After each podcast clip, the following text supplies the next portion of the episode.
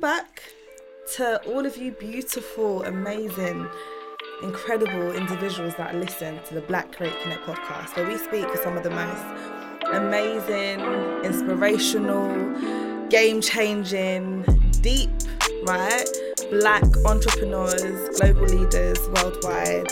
And today we have Alex Holmes. Welcome. So for those that don't know, Alex, he's a speaker. You're a well-being consultant. You have a book, Time To Talk, right here as well. We'll talk about that a bit later as well. Also, award-winning podcast host too. Don't let me know if I've missed out anything at all. Trainee psychotherapist and pre-journalist as well. Right, all of these different things. So welcome. Big up yourself, Alex. Big up yourself. How you feeling? What's happening? You know what? I'm good, man. What I've been saying for a while is that I'm fighting for my life, and I think, and I say that, and I say it with like tongue in cheek, just because it's just every day we are presented with so many new challenges, so many new things that we've got to keep pushing forward and keep pushing against, and it's that resilience and that kind of challenge that I keep pushing for each day, trying to find new things, trying to get out of old habits, old ways, old things, and kind of make room for the new relationships, new experiences, new creative pursuits, new things that just keep us young, but also just keep us like diverse and trying new things as well. So I'm kind of just, I'm always saying that, like I'm always putting my, like I'm putting it out there, that I'm fighting for like that kind of freedom, that creativity, that life that I want. So I'm fighting for it. So yeah, that's pretty much where I'm at. I've got deep already. Like straight in there. I don't take my time. No, I'm here for it. It's all good. Why, out of interest, before we kind of get into your journey, why do you say fighting for? What is the fight in all of this?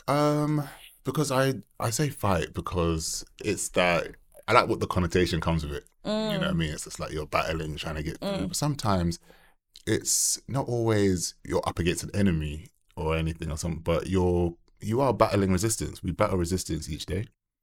We battle certain challenges, and a lot of the resistance comes from ourselves that we're battling to. So, you know, the little self that I write about it in the book quite a bit, about this inner critic, the inner voice, the things that are trying to hold us back, the procrastination, the things that pop up that could change our day drastically, but also like, the things that we always forget, the things that could change our day for the better, could always, you know, the gratitude that we can find. So I'm fighting for those things, for the gratitude, for the better, for the sunshine. I'm fighting for that, but I'm still present when it doesn't feel that good, you know? So it's like every day it feels like a fight. It feels like, all right, what are we going to do next? No. Doesn't necessarily mean that, you know, I'm expending too much energy or I'm harming myself emotionally, you know what I mean? Energetically, it's just more like, how am I pursuing? And even if I am not feeling as if I'm pursuing, what is it that I am doing to help preserve myself, to kind of keep myself together?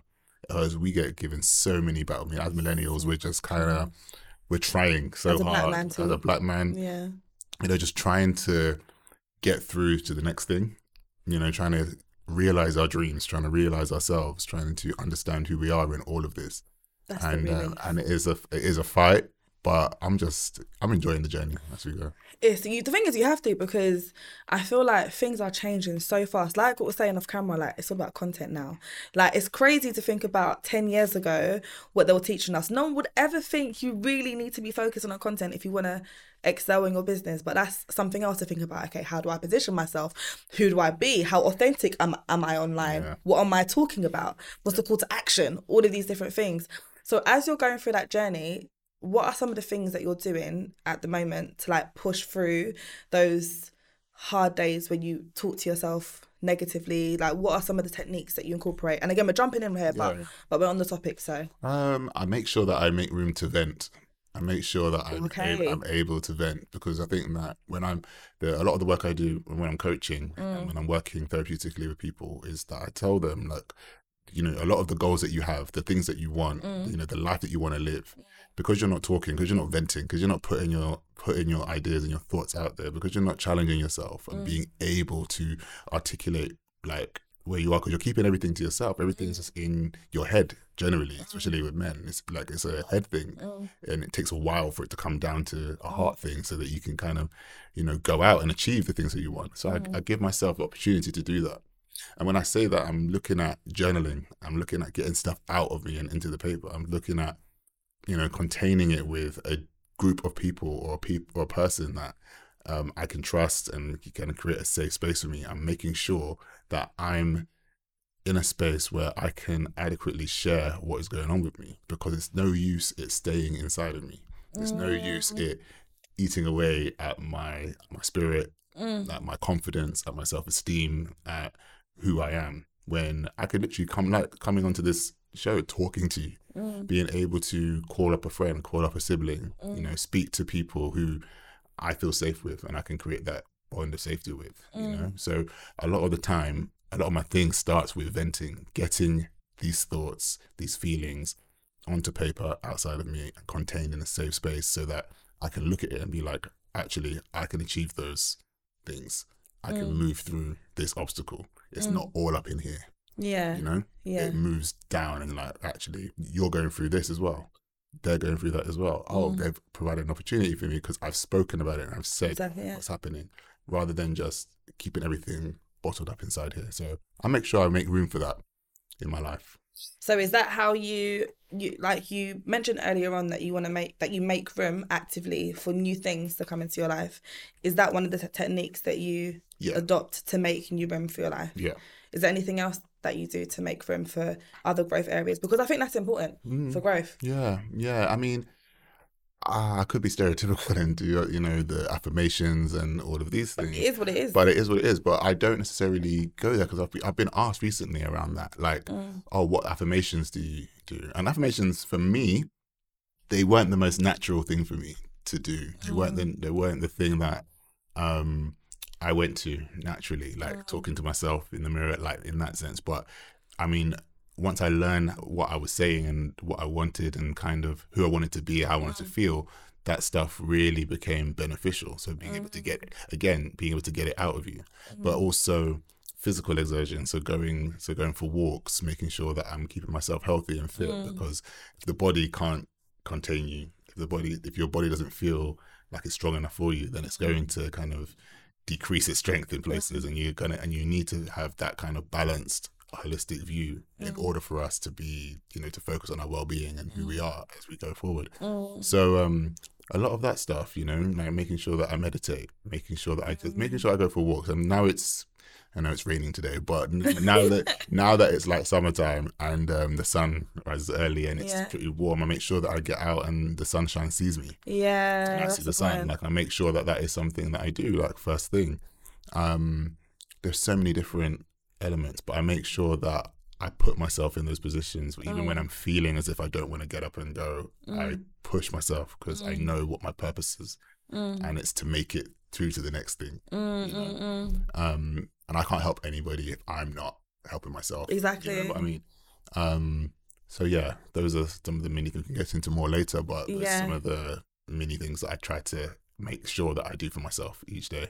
I love that you're conscious of it as well, because I feel like, again, people talk about growing, talk about the next step, but the how sometimes isn't always defined, and people don't process that there are things that you need to do for yourself in order for you to move forward and to discover what's next for you as well. So I'm glad that you kind of started off on that and just mentioned that as an opener. It's really real of you. Thank you. Appreciate it. But so what I like to do with all of my guests is understand your start out in life, your soil, like what made you to where you are today. So start from wherever you want. Some people start from when they're 3, some people start from when they're 16. Wherever you want to start off, tell us the story of Alex Holmes. Okay. I mean, a large part of my story actually starts in my early 20s. Okay. But we're going to, like, you know, on a track when you go back like 15 seconds just to a little bit. So growing up, West Indian family, super loving. Acts of service is the love language generally, in those kind of areas, but it wasn't my love language. It was just what I was kind of doing, and I recognized that, you know, there were elements of a lot of men not speaking about what they're going through, and understanding that parts of my conditioning was that I don't speak about what's happening to me. We repress, we keep things to ourselves. We aren't going to be accepted if we start talking about our mental well-being, our emotions, our feelings, and stuff. Feelings and all these different things. Crying was taboo, all of that. Question: do you think that that's a black man thing, or do you think that's just the people human thing? I do think it is a masculinity thing. Okay. Which doesn't necessarily mean it's for men, women, or non-binary people. It's just a masculinity thing. And I think that we obviously hold masculinity to higher regard than femininity. And in order for society to function in the way that they want, for society to function in the way the the wider populace want it to function, it has to have certain rules. Masculinity needs to function in a particular way, which is stoic, which is keep your emotions to yourself, keep your problems to yourself. You're meant to be able to handle stuff. Loyalty to a fault, all of these different things. Work hard, and reap whatever results you can. Blind courage, all of these different things. So when you start to add that to the black experience, the black man's experience, we're coming from a legacy of, typically, in most cases, come from a legacy of oppression, of colonization, of these ideals which uphold white supremacist thought and patriarchy and all of these different things, in order to survive, in order to help us get from one stage to the next, in order for us to help us understand our place in all of this, especially because the one key difference when you're black is that you're trying to conform to a standard in society so that you could feel safe and your family feels safe and the people that are around you feel safe.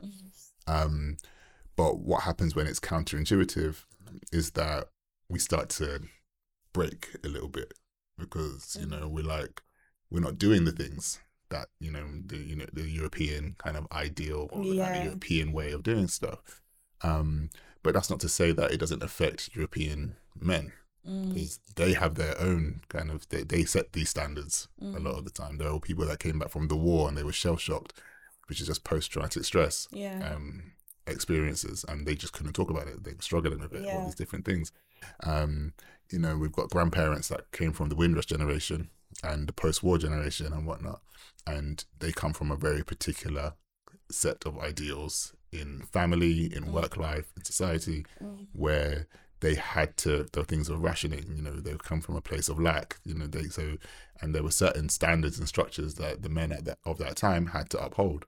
I think where we're at now is that we are questioning a lot more what that means. The standards are slightly changing, because we're recognizing how it's destructive to us as well as destructive to others. Yeah, a lot more people are actually trying to the very few people are trying to uphold those kind of ideals.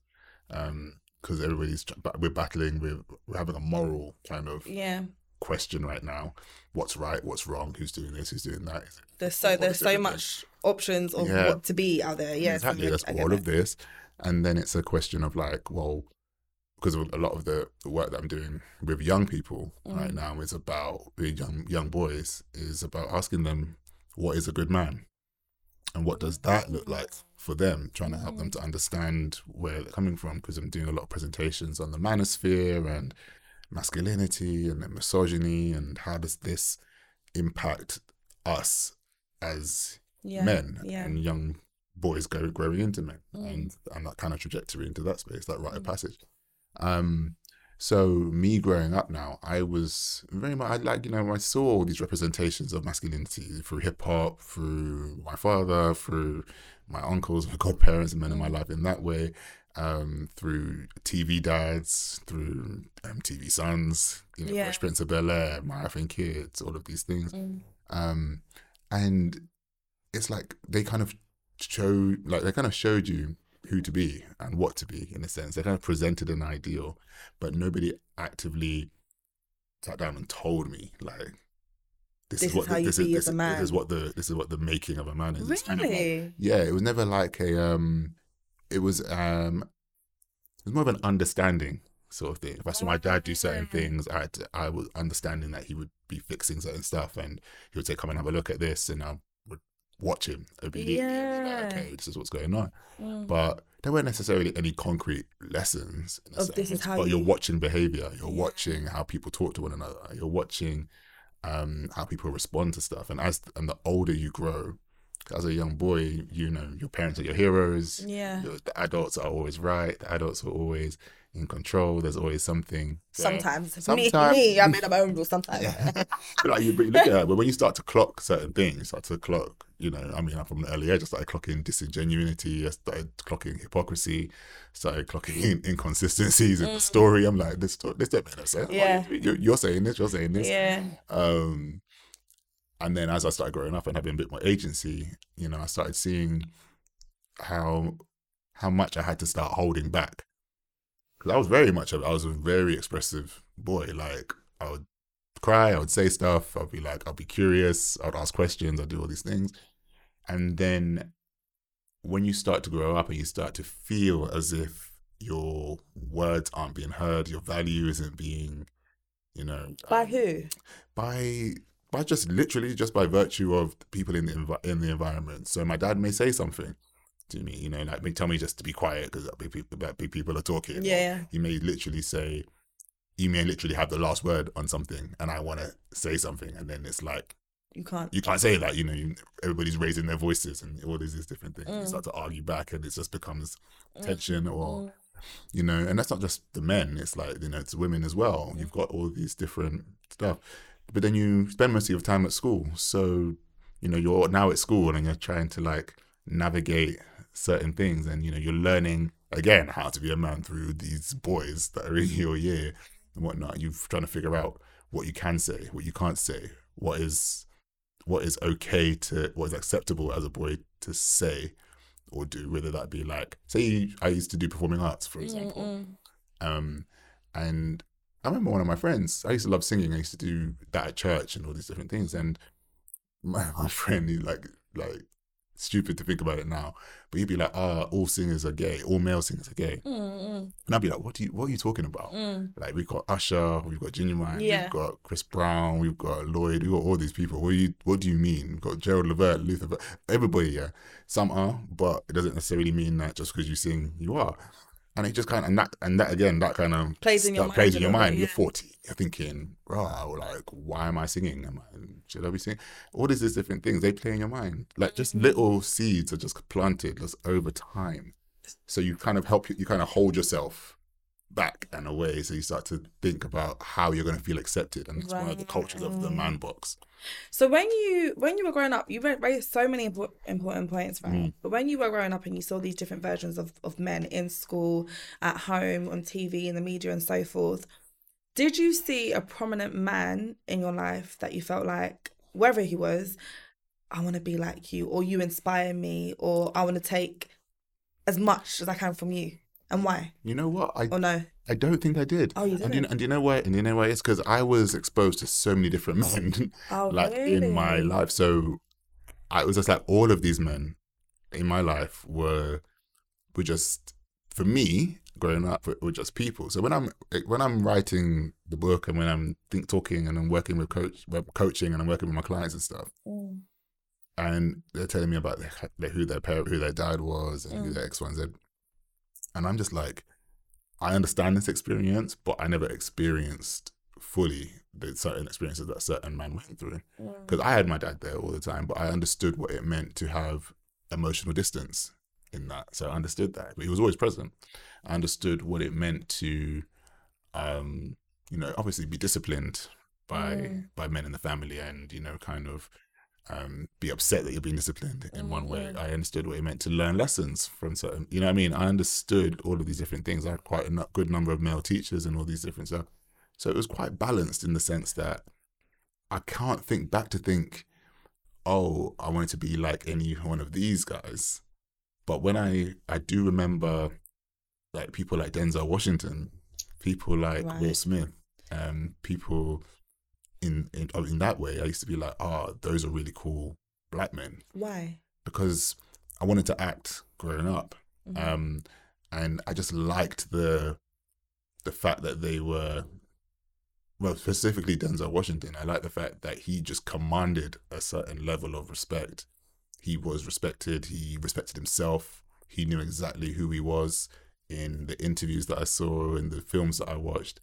And he was just always one of those presences that have just always been there. Yeah. You know, like he's just one of those timeless faces. He's got a name, and even his name, Denzel Washington, I want to watch it. Yeah, yeah. And you know what kind of like story you're going to get. Will Smith, I mean, watching Fresh Prince of Bel-Air growing up, he was pretty young at the time. So it was kind of that same feeling of feeling kind of young and whatnot. And I just and as I said, I pulled from a lot of these characters on TV and whatnot. And like, I just felt at home there, in a sense. That's interesting. So you felt more connected with people that you probably didn't know directly, but then people that you had daily interactions with. That's very interesting. So then my question for you is, when did you come to that realization and confirm, okay, this is the man who I am? Oh. Because that's a journey. So when did you come to that, and how did you come to that? Yeah, so when I got to my mid-20s, I was working as a journalist, and it was a tough ride. I was in a predominantly white organisation. I was in there as a diversity hire, pretty much, which was a good opportunity to basically, you know, as a ladder up for other people. But it wasn't a great experience for me. It was very like, I felt at odds with being in there. I didn't feel like I belonged there. It was just it didn't feel safe emotionally, and I was just really just kind of regretting each day that I was in there, sort of stuff. What were the things that made you feel like that? Because that's quite deep. Microaggressions. Yeah. Have you ever been stopped and searched before? Where did you study? How did you get here? Did you, you know, like listening to conversations about people's pay and realizing I'm being paid considerably less. Yeah. Listening to people's stories about how they got into journalism and realising that I literally haven't had no connections to get here, but a lot of these people had dads who played golf with the editors of this and that and whatnot. Little things that just kind of niggled away at my confidence a little bit. And I wasn't of the emotional maturity to sit there and be like, well, I'm here, I'm going to make the most of it, this is me, I'm doing this. I was just not there emotionally. I was very sensitive. I wasn't very resilient. I wasn't the self-assured kind of self-confident person that I wanted to be, like the Denzel, like the Will Smith, like, you know, like these people. Okay, questionable about Will Smith at the minute. But, like, you know what I'm saying? Like, it's just, I was never that person, that image that I saw. I just was kind of in there I felt like I was getting battered emotionally in that place every time I went in. And it just wasn't a great experience for me. So I was in there, had a few panic attacks while I was working in the place. That's the impact it had on you. Yeah, because I was stressing about the role, so making sure that I was doing the job well, but I was also stressed about you know, like I'm back home. I was away from. I was at uni for 4 years, and I went and taught abroad, and I was very independent, and I was doing all these things. And now I'm back home, so you've got this social kind of impact, like you live back at home with your parents and all these different things. So now you've got that. Didn't have any connections when I came back to the UK, so I had to like make friends all over again because most of my friends were different unis or they were. We were just all disconnected because I went abroad and I went to a different uni and stuff, and so there were no connections in London for me. So I had to kind of spend time trying to build community again. So it was quite a lonely experience. The job was hard itself, and I felt like I couldn't talk to anybody about it. Like manager, HR, nobody. It wasn't that. Like it was, everybody was busy and everybody was focusing on their own stuff. Everybody was doing their own thing and focusing on who they like were. Yeah, you know, they knew who they were. They were just driving themselves in that way and whatnot. And even when I did manage to get around to talking about pay or feelings of alienation, because the desk I was on alienated me for a while. They didn't know they were doing it. I hope they didn't know, but they didn't. They knew that what they were doing, but they naturally kind of did it. Put me on the end and all this different stuff. So once that all happened, I was like, this is not what I want. This is not the feeling I want to have when I'm at work. When you're consistently being criticized for your work, and it's a huge dent in your self-esteem, and in your kind of personality and all of these different things. So I just kind of had a moment where I was just like, I can't do this. I was just super stressed. I wasn't sleeping, negative coping mechanisms. So I was in the gym, but I was also like drinking heavily, and I wasn't sleeping, and it was just a poor cycle. So I wake up, drink coffee, go to work, hate it, drink more coffee when I'm there, probably try and grab a friend to go to an event or something, or go grab food after, and then drink some more when I'm there, get home, drink some more again. You know what I mean? So my whole life was kind of on this really weird, like, repeat, weird hamster wheel thing. But during this time, I know you mentioned that when you came back from studying abroad, you had to build up your community again and friendships and so forth. Did you have external support at that time? Like, and external friends that were there for you? And if so, you don't have to say their names, but what were their demographic like? What was their relationship to you? When I came back, so I talk about this in the book. So when I came back, one of my good friends, he kind of pulled me into a friendship group. Okay. And I think I was literally searching for friendship groups. And at this time, I had gone through two. So this was one friendship group, and then there was another friendship group that I was kind of going through, and both of those friendships ended for me because of just various reasons of, like, I didn't gel with the people. Alignment. Yeah, there was no alignment, but I felt like I had this people-pleasing persona where I wanted to be accepted. I wanted to be in the group. I wanted to feel held and feel supported by a group and a community, and I just wasn't getting that. And they both ended quite tragically. I'd say tragic, but just loads of different things. You know, one thing about the universe, God, spirit, well, whatever you decide, is like when they're telling you one thing and they start showing you what people are like, they start showing you who's in your life, they start showing you their character, you have a decision to make. And if you don't hear it the first time, you're going to hear it in a more intensified way the second time. If you don't hear it that time, you're going to hear it again. And I just wasn't listening to those marks. I wasn't listening to what I was saying in these groups. I wasn't listening to what was being said to me, and I wasn't trying to find out who I could have been in any of these, the best version of myself in any of that. So I ended up leaving those friendship groups, and then I was here back again, like with no one to really speak to, no one to help me through those defining years, and like when you turn 24, 25, 26 and whatnot. Then I want to give you a cuddle. No, like, man, I'm good. This is you want to give 25-year-old me a cuddle, because 31 I've been through that. I'm like, it is what it is. You know it is, but like it's part of that journey to know what kind of experience I wanted from friendships, to know what experience I wanted from family, and just to know. But it all started with me building a better relationship with myself.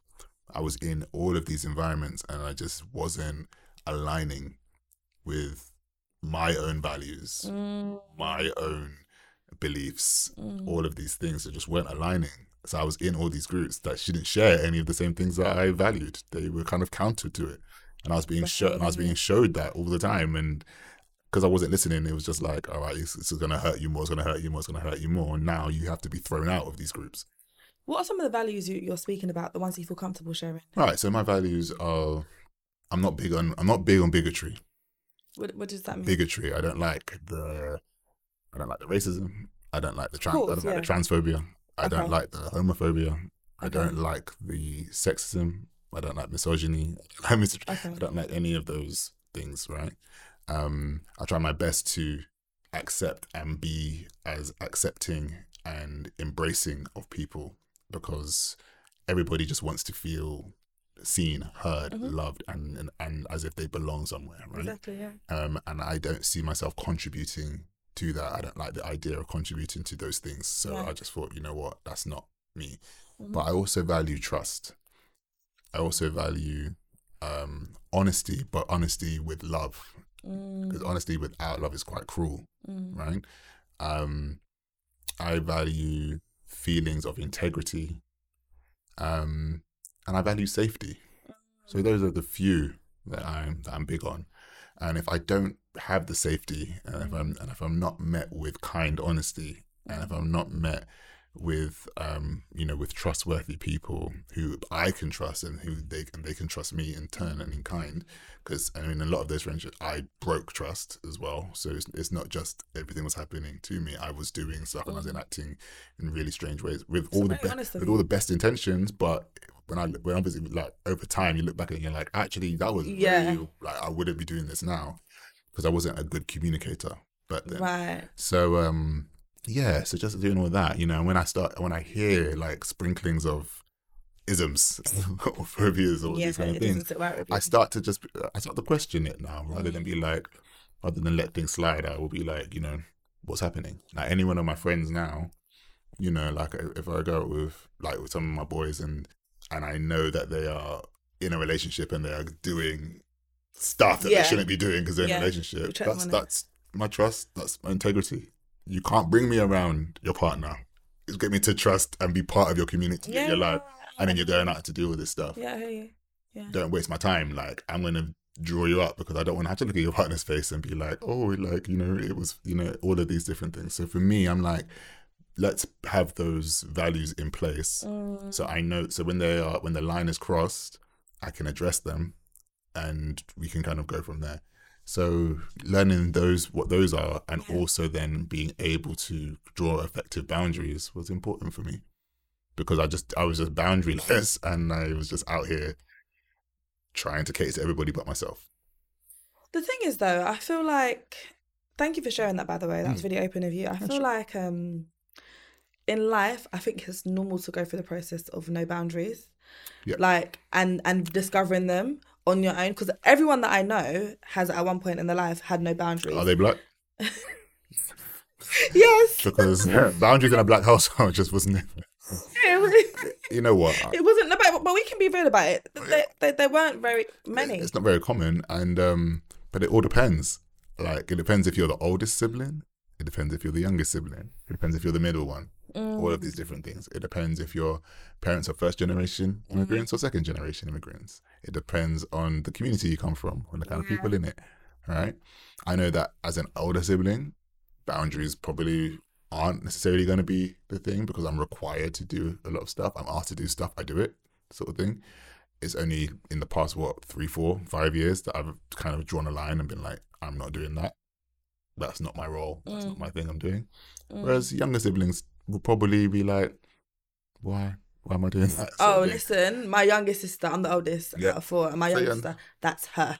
She would just say no. No explanation. That's it. No apologising. Like, I remember seeing, I was talking to my friend, and he's an only child, and there was a video. There's a video on TikTok, and it's like, oh, do you even notice, like, for those of you who have siblings, do you ever notice, like, only children just leave and don't say where they're going? And we were talking about it. We were like, does he do that? He was like, do I do this? I was like, yes, he does. He just gets up and goes. If he decides that he's leaving, he'll say, oh, bye. But he won't say where he's going. Whereas, as an older sibling, I'm like, guys, I'm going to be out at this time. I'm going to do a podcast recording. I'm going out, blah, blah, blah. Or I'll say that to one or a few people, so the message can be relayed. When I'm leaving the room, I'm just like, oh, I'm just going to bed, or I'm going to bed now. Whereas, it's just a funny little thing to think about how our behaviour is quite different depending on our birth order and how we interact. There's so many factors to that, because I feel like I'm the eldest, but I've always been seen as a rebel.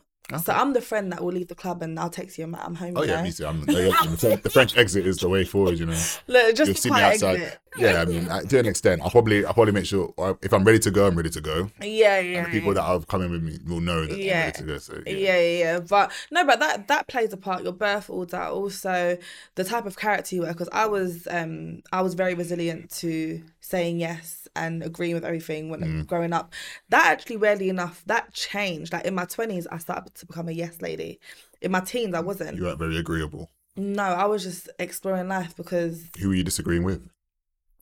Anyone that had authority over me. Because I felt like growing up, I was like, why do you think you're right? This doesn't feel right, like the right answer. So why do you think you're right? Because you've lived longer than me. Like, that's the type of attitude that I had. And were you close with your parents? Growing up? No. Like, it was very much so... my relationship with my parents have developed in the last, say, 3 years. Growing up, no, I was the disciplined child, I was the rude child, and like, do you know what I mean? The rebellious one, whatever. So that was, I continued. And because from a young age as well, that's another thing that I think that happened in black households. When you feed something into your child and say, you're this one, that one, I played into it. I said, okay, cool, I'm a rebellious one. Let me continue being rebellious, you know? And you might have been known to be the one that would always peaceful. Listen. Yeah. That was the agreeable. Yeah, exactly. But anyway, so in regards to, so you jumped from you being in journalism, you having your panic attack, right? And I want to know what happened between that time to where Alex is now. How did you get to where you are now? I'm interested. Right. So, yeah, I sometimes sit back and think about these moments in my 20s and I'm like, wow, really?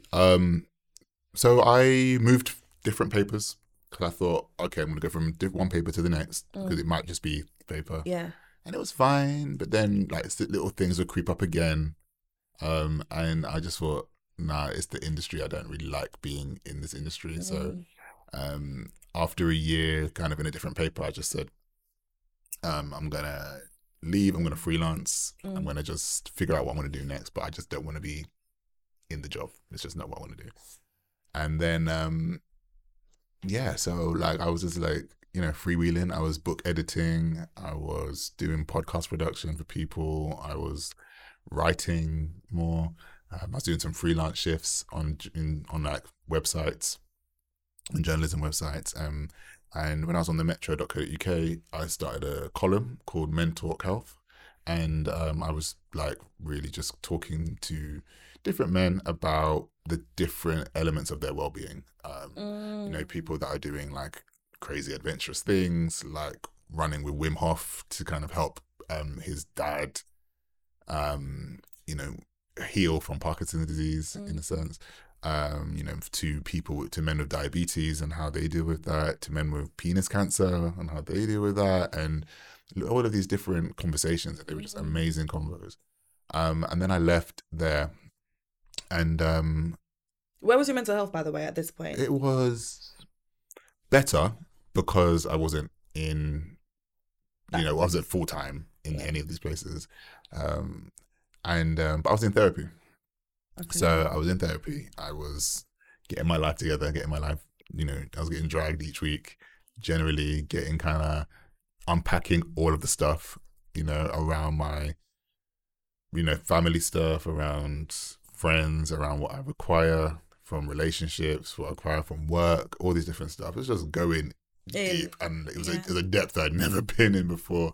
I'd never spoken about outside of my journal. And like the two friends that I was when I went to uni with. So I was doing that. So then after that, I got like, you know, my now agent got in touch with me just randomly because I'd known her before when she was a publisher. She got in touch with me because she said, oh, she's agenting now. Okay. And I said, oh, cool. And I was talking to a lot of agents at the time because I was thinking, I want to write a book. I'm not 100% sure what I want to write about. And I went with this one because she's a black woman and would probably have my back a bit more in certain things. And I just thought, you know what, let's just go for it and try. And she said, you've definitely got a book that you can write about men's mental health. And, you know, I had my podcast already because I was already talking to people about well-being and their mental health and well-being. I could pull conversations from there. And I've got the column, and I said, like, you can pull conversations from there too, and obviously do some fresh conversations and pull it into a book and share some of the experiences you've had in your 20s about, and about the, and the book's broken down into like real man myths and all these different areas. Can I have a look at it as well? Yeah. Sorry, so it's broken down. Yeah, the book's kind of tight. That's my. No, it's fine. For reference, everyone, this is what it looks like. I'm gonna add a link to the bio. Yeah. But in regards to like the chapters, how have you broken down the chapters? Okay, so they. Actually, let's go back a bit. Oh, sorry. Sorry, I'll cover this. It's all writing. No, it's just like literally, it's just me trying to make notes about what to talk about in certain areas. Okay. But it's the so my agent said, let's do this book, and I said, okay, fine. So this is 2019 now. Managed to get it sold, the proposal sold, and it was commissioned in 2019. I started writing it in 2020. Then the pandemic happened. Wait, what is that process like? So did she sell it in as an idea? Right. So basically how it works typically with nonfiction, you write a proposal of like what the ideas that you have in regards to, the chapter breakdown, the synopsis, and then you've got a sample chapter, market, like who you're comparing, like who's the comparison in the market, what the projections are, all these different things. Then your agent will then take that, probably tweak it a little bit, and then start to shop it out to different publishers. Right. And then a publisher will be like that book, want it. And they commission it. They commission it, and then they're like, oh, this is the advance for it, and and based on what we think it would sell, and then you write that book. Right. So and then that's how people get the book deals. So did you write it yourself, or did you have like a team helping you to write it as well? No, I wrote it. Did you? Yeah, wrote it in 9 months. In 9 months, that's so quick. It was wild. It was stupidly quick. I didn't think it was that quick at first, and then I'm hearing people having 2 years to write books and all these. But you know what? Well, yeah, it was because I had a lot of the material already. Right, so it was easy to do. So it was a lot more like I could pull from resources that I wasn't kind of starting from scratch. I kind of at least had certain things and certain pieces already available to me. I just had to start filling in the gaps and making it relevant for today. And then this book was published in 2021. Congrats! Yeah, it's a 3-year-old. It's three. It's a toddler. I know. So this is good. So it's okay not to be okay. I'm going to quickly run through the chapters and ask you some questions about them. So it's okay to not be okay. What's all that about? It's okay to not be okay. So they're broken down into 6 myths. So there should be myths there. Broken down into 6 myths. Real man. That one is the real men don't doubt themselves. The second chapter is real men are fearless go-getters. So that's about self-compassion. The third one is real men don't cry. The fourth one, real men have no worries about their bodies. So the fifth one is about self-worth, which is real men never fail. And the sixth one is about vulnerability and love. And it's that real men are lone wolves. So it's a question of friendship and intimacy. So the first one is about self-doubt and the inner critic. It's, I was writing about how I felt as a journalist, because at this point, I only had journalism as a career reference. And how I felt as a journalist, how I felt and where that came from, the feelings of self-worth and lack of it, and then questioning whether other men felt this way, because we don't talk about it. What do we, we don't talk about that stuff. So I spoke to some other men. I was like, did you ever feel that you have lack of self-worth? Do you ever feel that you had no value and all this stuff? And surprisingly, many came and said, hey, yes. All the time, and that's when I started having the conversations. So how do you suggest that men, especially men in general, but also black men, how would you suggest that they deal with that inner self-worth? Because that's a hard thing, because I see people deal with it in different ways. So what are some of the coping mechanisms that you recommend for people dealing with self-worth? Lack of self-worth, I would say it begins by addressing the need that you have, because a lack of self-worth kind of starts from a feeling, from this need to, you have this need to feel worthy, and there's a kind of a hierarchy of things, because worthlessness actually leads towards, you know, depression, which are symptoms of, which are symptom of depression and anxiety is suicide, a lot of different things.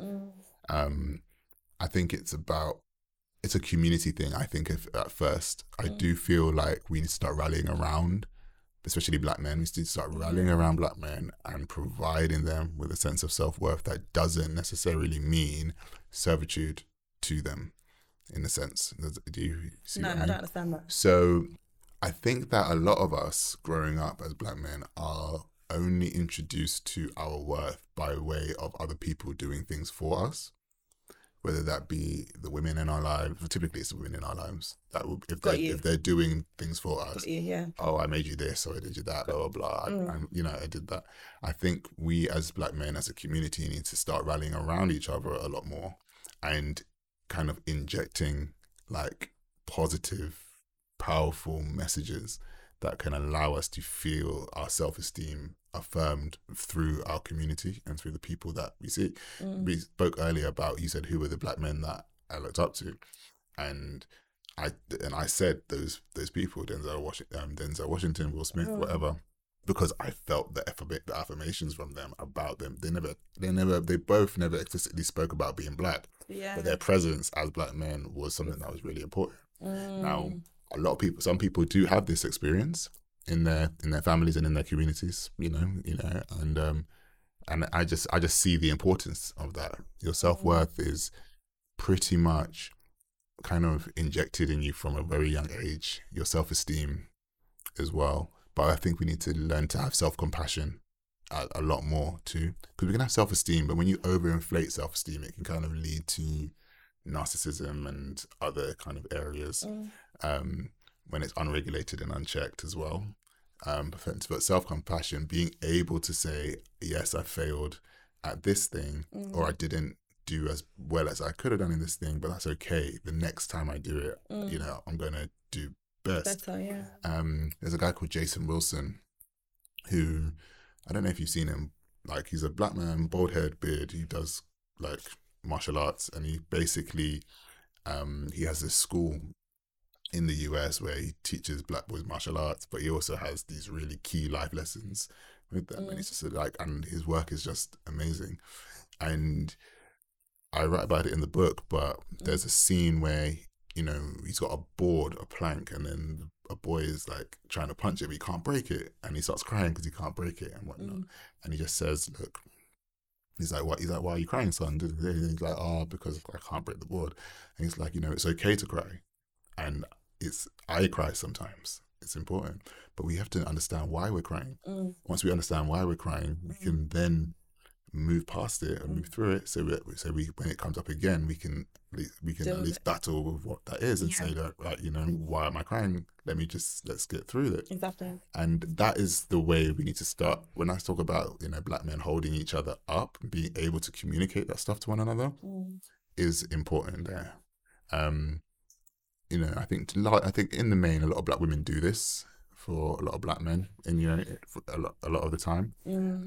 But I'm just thinking that the same way black women need black women to lift them up, black men need black men to be able to lift them up in that way. It's interesting that you say that, because I'm thinking about the workplace, right? And I'm thinking, if a black man isn't surrounded by other black men in the workplace, should he expect that from his colleagues? Because we spend a lot of time at work, Yeah, I do hear what you're saying. Or do you think that? I don't know. I think again, I do feel like these things should.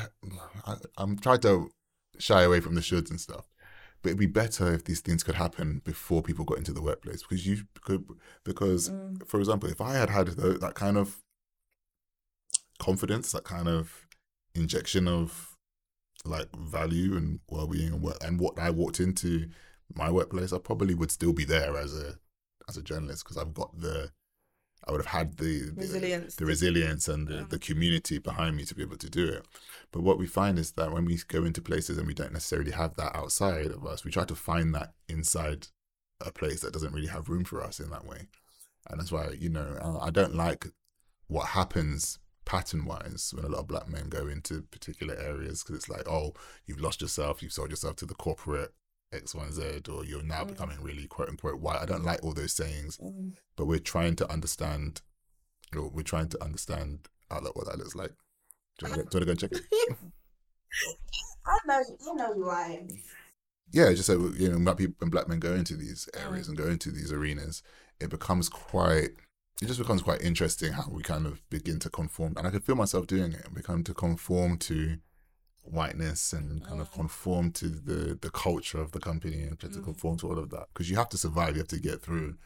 But you're trying to make sure that you're accepted in that way. And I think that if there's no one behind you able to kind of like, you know, remind you of who you are, bring you back to source, give you that kind of stuff, it's hard. Yeah, it's hard. But I say that's one way.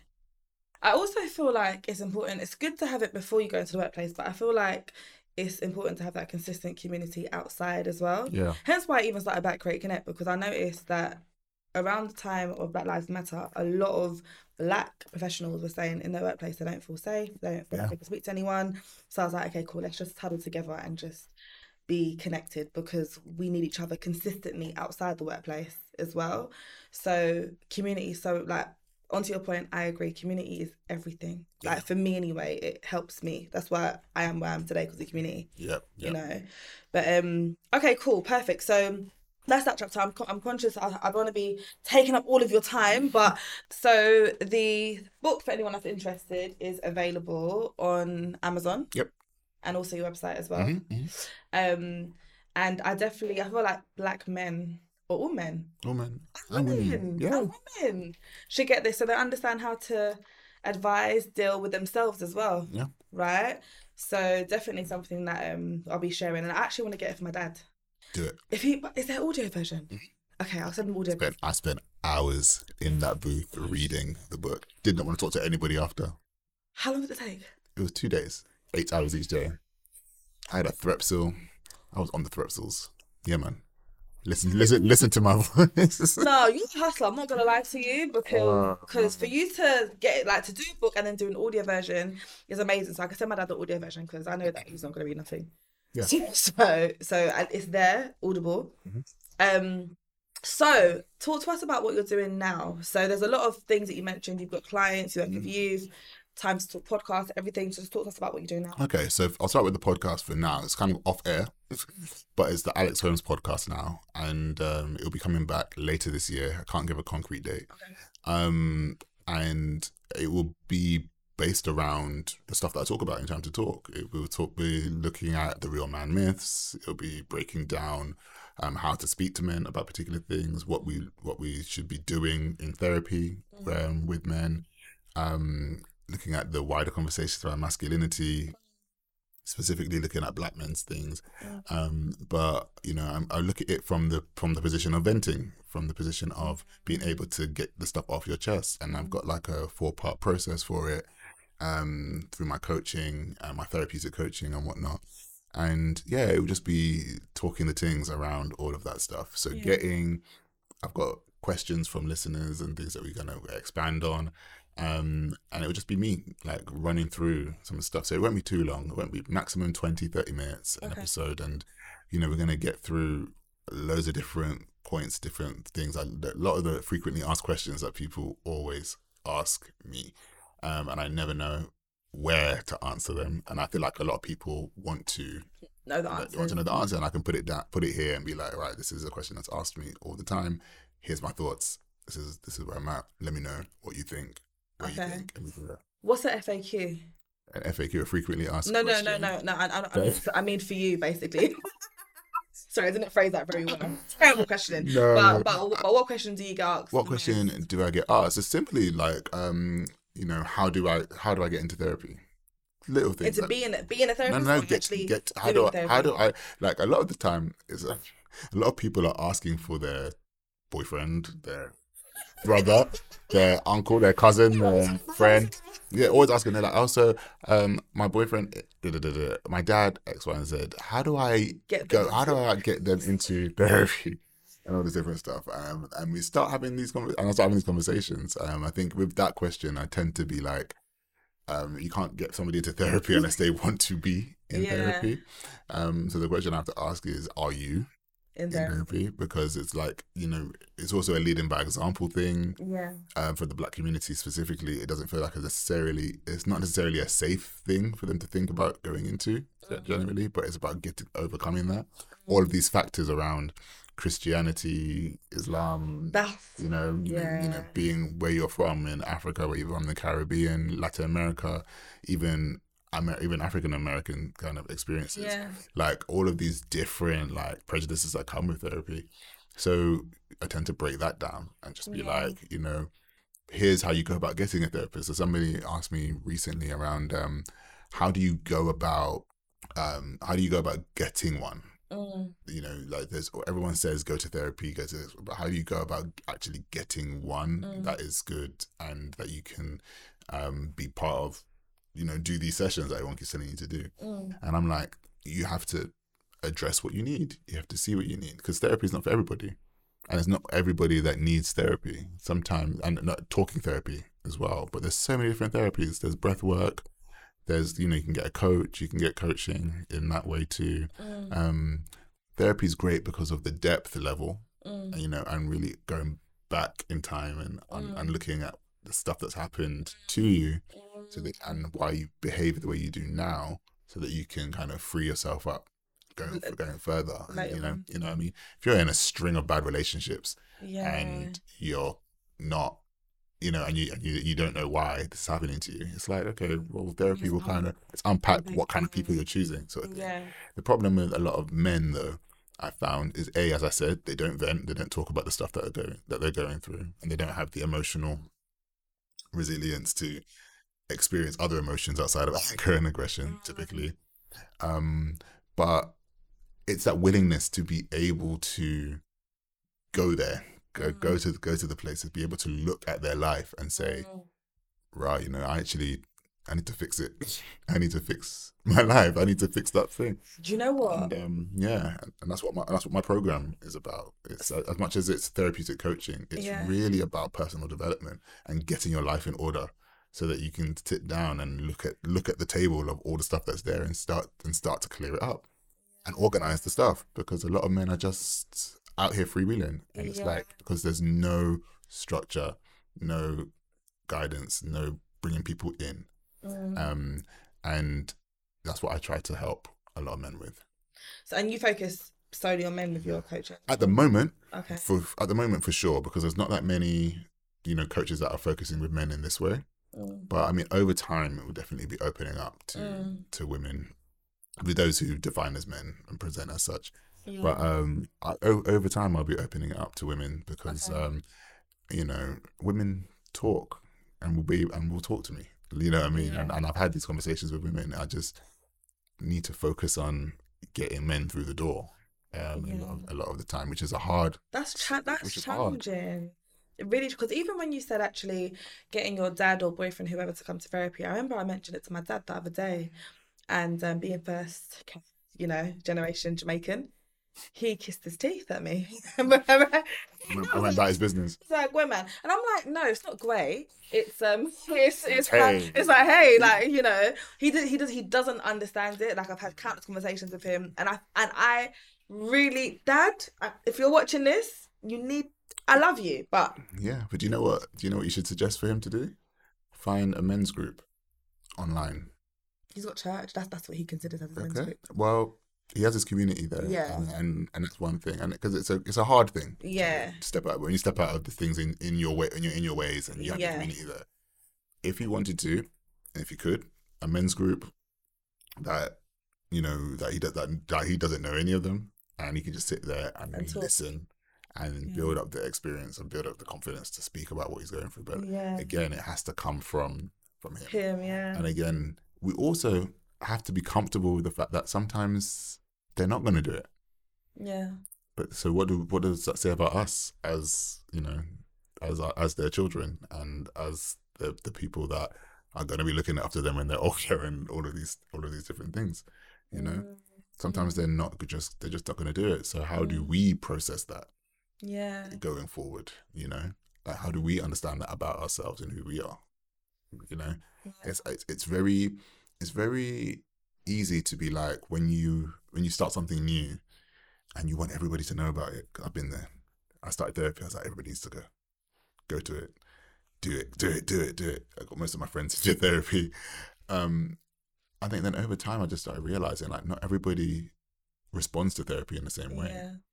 You know, you're trying to get everybody to recreate your experience, but then it's like, or you're trying to get everybody to trying to fix other people. And it's just like, it's a challenge sometimes. But so it's like, gently be there, provide support in the best way you can. When they're ready, they will go to it. So what would you say for a black man or a man in general that's listening to this podcast right now that might be considering therapy or coaching?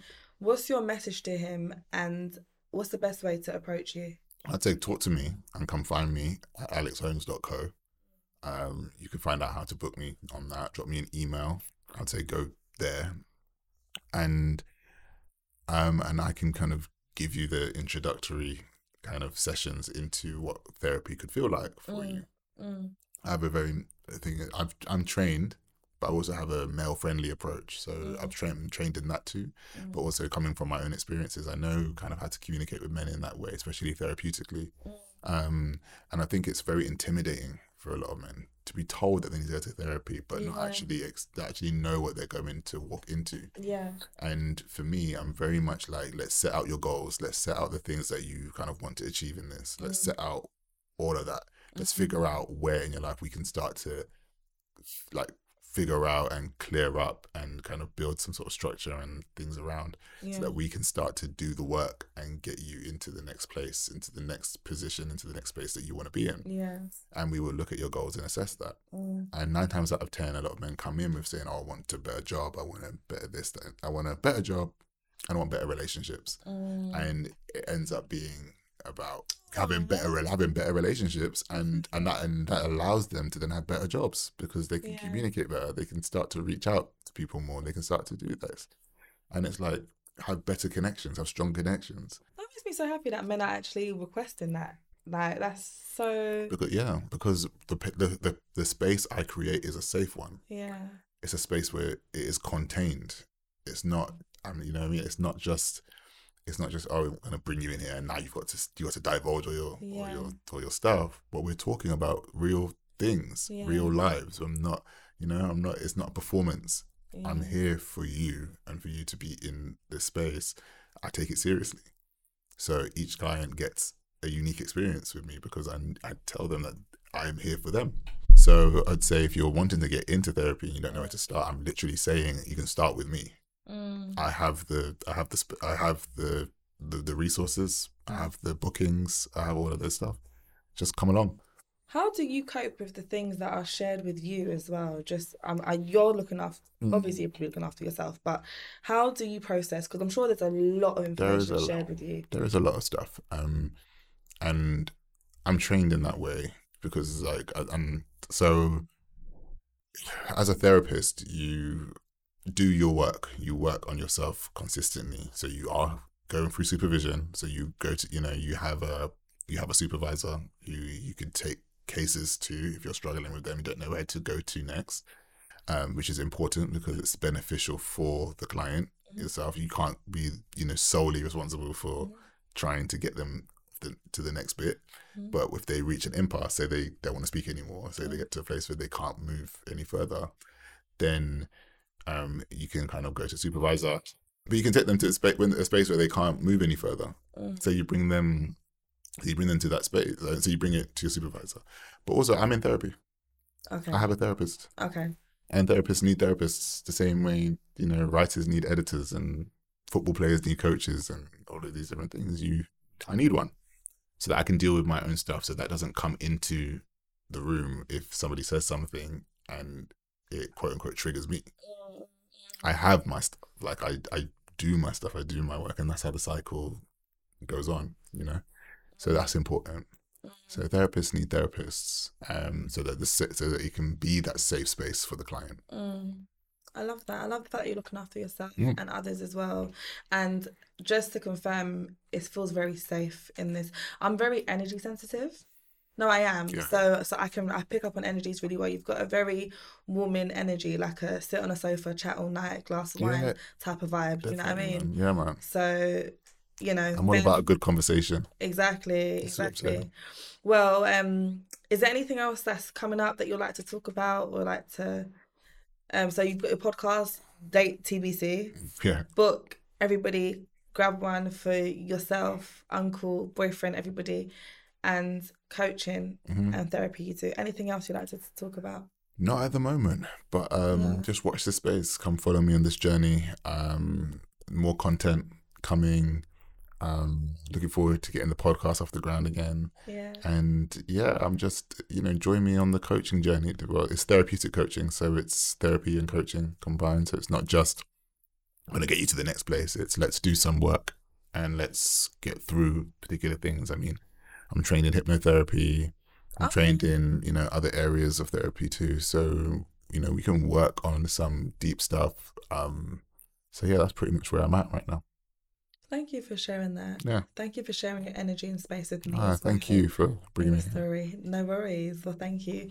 And for all those that have been listening to the podcast from day one to day now, whatever day it is for you, thank you for rocking with us. And remember to join the community, to join a community, just like what Alex said as well, make sure you have that built around you and ensure that they align with your values as well. Don't compromise on that. So, not at all. Yeah, exactly.